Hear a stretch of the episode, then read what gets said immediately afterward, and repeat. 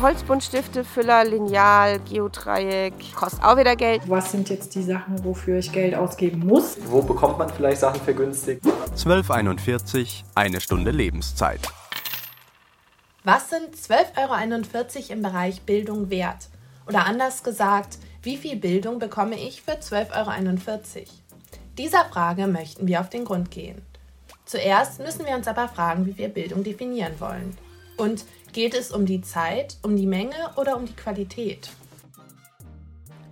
Wir starten mit der Menge und gehen Schulmaterial kaufen. 12,41 € für Stifte, Mappen, Radiergummis und alles, was sonst noch so anfällt.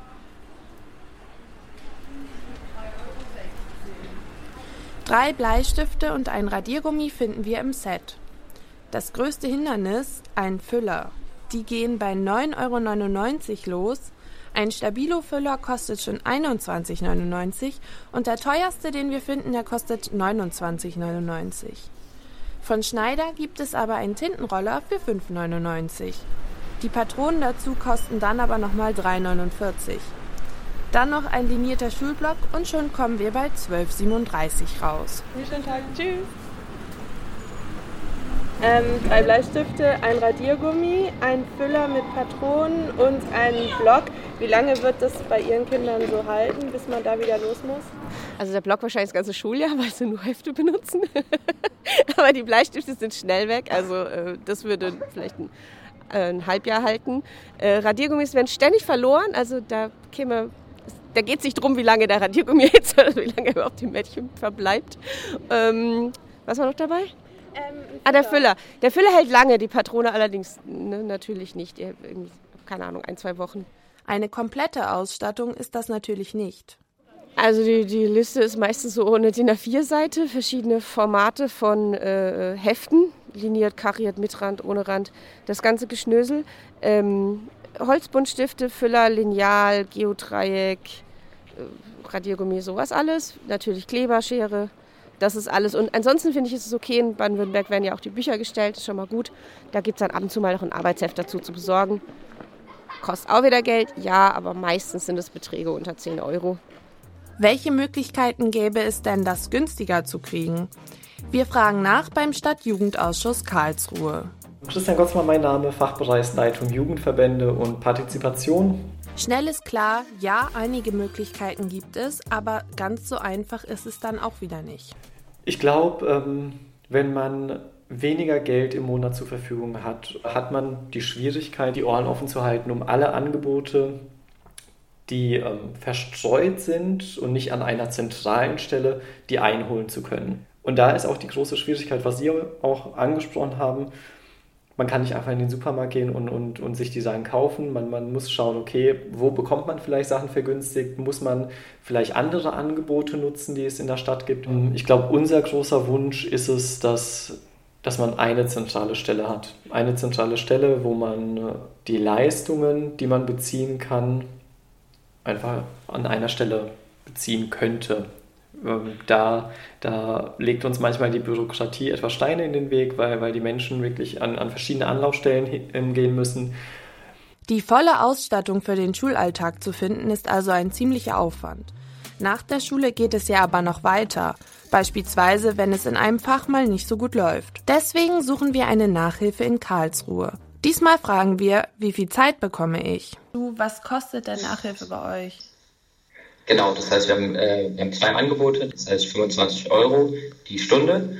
Oder für die eben sagen, das Ganze brauche ich nicht, ich brauche nur flexible Termine. Das heißt, vielleicht kurz vor der Prüfung, 3 Termine kurz vor der Prüfung, und da kostet die Stunde dann etwas mehr. Das heißt, das sind 27 €. Wir haben durchaus Schüler, die finanzielle Probleme haben, sage ich, oder dass sich die Stunde nicht leisten können. Und denen geben wir dann auch einen Rabatt. Aber mit denen habe ich dann persönlich dann ein Gespräch. Für 12,41 € bekomme ich hier also eine halbe Stunde Nachhilfe. Wenn ich gut argumentiere, vielleicht auch etwas mehr. Auch bei der Nachhilfe gibt es die Möglichkeit, das Ganze etwas günstiger zu kriegen. Wir haben in der Südoststadt am Citypark eine Einrichtung, die kümmert sich auch explizit um das Thema, die Schüler zu unterstützen bei Schulprojekten oder auch wenn Nachhilfe erforderlich ist, aber auch andere Kinder- und Jugendhäuser. Und ich glaube, man denkt nicht so im ersten Moment dran, hey, vielleicht kann ich mal in ein Kinder- und Jugendhaus hingehen und danach fragen, ob ich da Unterstützung bekomme bei den Hausaufgaben.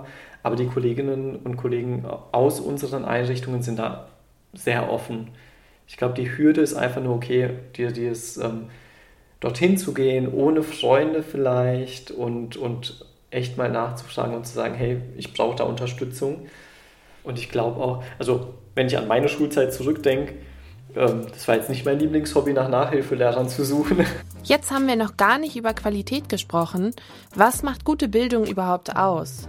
Wir fragen Sozialwissenschaftler Marcel Helbig. Ich komme aus dem Bereich der Soziologie und da spielen vor allem die Aspekte sozialer Ungleichheit eine große Rolle und inwieweit eben Bildung der Eltern, der soziale Status der Eltern und ihr Einkommen den Bildungserfolg beeinflussen. Und die Zusammenhänge sind gerade in Deutschland ziemlich groß. Also man kann sehr, sehr viel der Kompetenzen der Kinder wird dadurch erklärt, dass sie halt in einem bestimmten Elternhaus groß werden. Und wir sehen, dass später auch die Übergänge im Schulsystem extrem stark mit den sozialen Lagen zusammenhängen, dass auch Notengebung mit den sozialen Lagen zusammenhängen. Und alles das im Zusammenspiel befördert dann eben den Bildungserfolg der Kinder. So richtig in der Reihenfolge, das ist wichtig, das ist weniger wichtig, das ist auch immer so eine gewisse Scheingenauigkeit. Christian Gotzmann vom Stadtjugendausschuss meint, dass gute Bildung vor allem auch vielseitig ist. Unsere ehrenamtlichen Helfer sind da einfach Wegbegleiter, um den Kindern auf dem Weg auch Sachen beizubringen.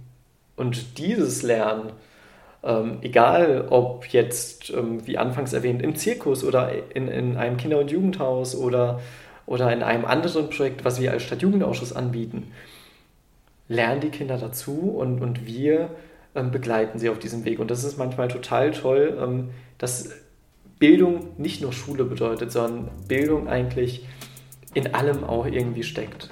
Dass die Kinder mehr mit auf den Weg bekommen als nur Schulbildung, ist auch vielen Eltern wichtig. Klar, Mathe, Deutsch hat vielleicht noch mal ein bisschen Vorrang, aber Kultur gehört dazu.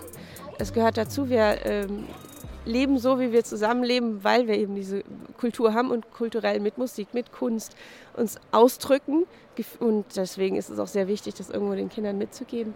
Eine Möglichkeit, Freizeit- und Kulturangebote günstiger zu bekommen, ist der Karlsruher Pass. Und der Karlsruher Pass gilt eigentlich in allen Bereichen, von Theater, Kino, alle Teilnehmenden oder alle Personen, die den Karlsruher Pass unterstützen, als Unternehmen, als städtische Dienststellen, dort kann man den dann einsetzen und vergünstigt reinkommen. Bedeutet unterm Strich eine Vergünstigung von 50%. Mit dem Karlsruher Pass sind schon mal viele Bereiche abgedeckt. Der muss natürlich aber auch erstmal wieder beantragt werden. Samstagmorgen an der Fleischmarkthalle Karlsruhe. Ein Konzert für Kinder, aufgeführt vom jungen Kollektiv Musiktheater. Sokrates, die Ente und der Wolf heißt es. Der Eintritt ist kostenlos. Nach dem Konzert treffen wir eine Lehrerin, die mit ihrer Schulklasse hier hingegangen ist. Ja, also ich möchte den Schülern einfach die Möglichkeit bieten, auch kulturell einfach diese Konzerte auch als Erlebnis mitzunehmen. Es ist dann keine Selbstverständlichkeit, dass sie das überhaupt, Eltern mit ihren Kindern überhaupt in Konzerte gehen. Deswegen habe ich das freiwillig angeboten. Wer möchte, kann mit mir in ein Konzert gehen an einem Samstagmorgen.